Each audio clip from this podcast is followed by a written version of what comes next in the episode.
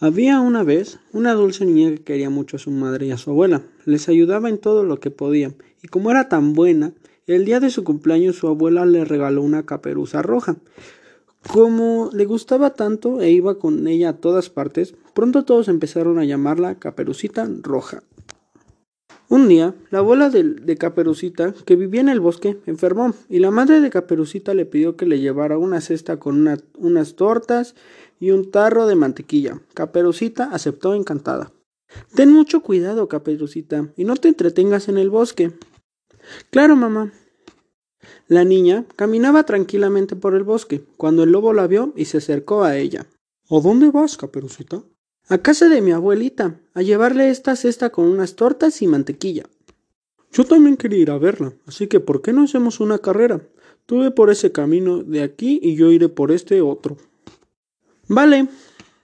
El lobo mandó a Caperucita por el camino más largo y llegó antes que ella a casa de la abuela, de modo que se hizo pasar por la pequeña y la llamó a la puerta. Aunque éste no sabía lo que un cazador ya lo había visto llegar antes. ¿Quién es? Contestó la abuelita. Soy yo, Caperucita, dijo el lobo. Qué bien, hija. Pasa, pasa.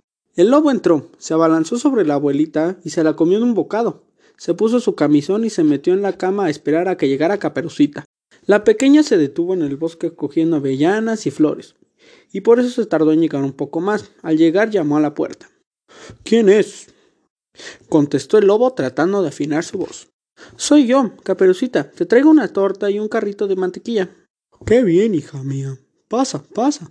Cuando entró Caperucita, encontró diferente a la abuelita, aunque no supo bien por qué. Abuelita, ¿qué ojos tan más grandes tienes?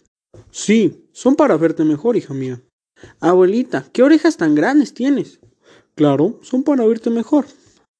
Pero, abuelita, ¿qué dientes tan más grandes tienes? Son para comerte mejor.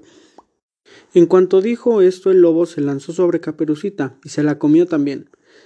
Su estómago estaba tan lleno que el lobo se quedó dormido.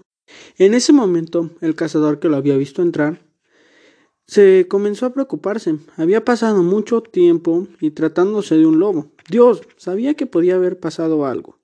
De modo que entró dentro de la casa. Cuando llegó allí y vio al lobo con la panza hinchada, se imaginó lo ocurrido así que cogió su cuchillo y abrió la tripa del animal para sacar a Caperucita y a su abuelita.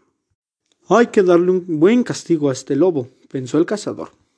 De modo que lo llenó la tripa de piedras y se la volvió a coser. Cuando el lobo despertó, tenía mucha sed y acercarse al río, ¡zas! se cayó dentro y se ahogó. Caperucita volvió a ver a su madre y a su abuelita. Desde entonces prometió hacer siempre caso a lo que le dijera su madre. Y colorín colorado, este cuento se ha acabado. Muchas gracias, profe. Le mando un saludo.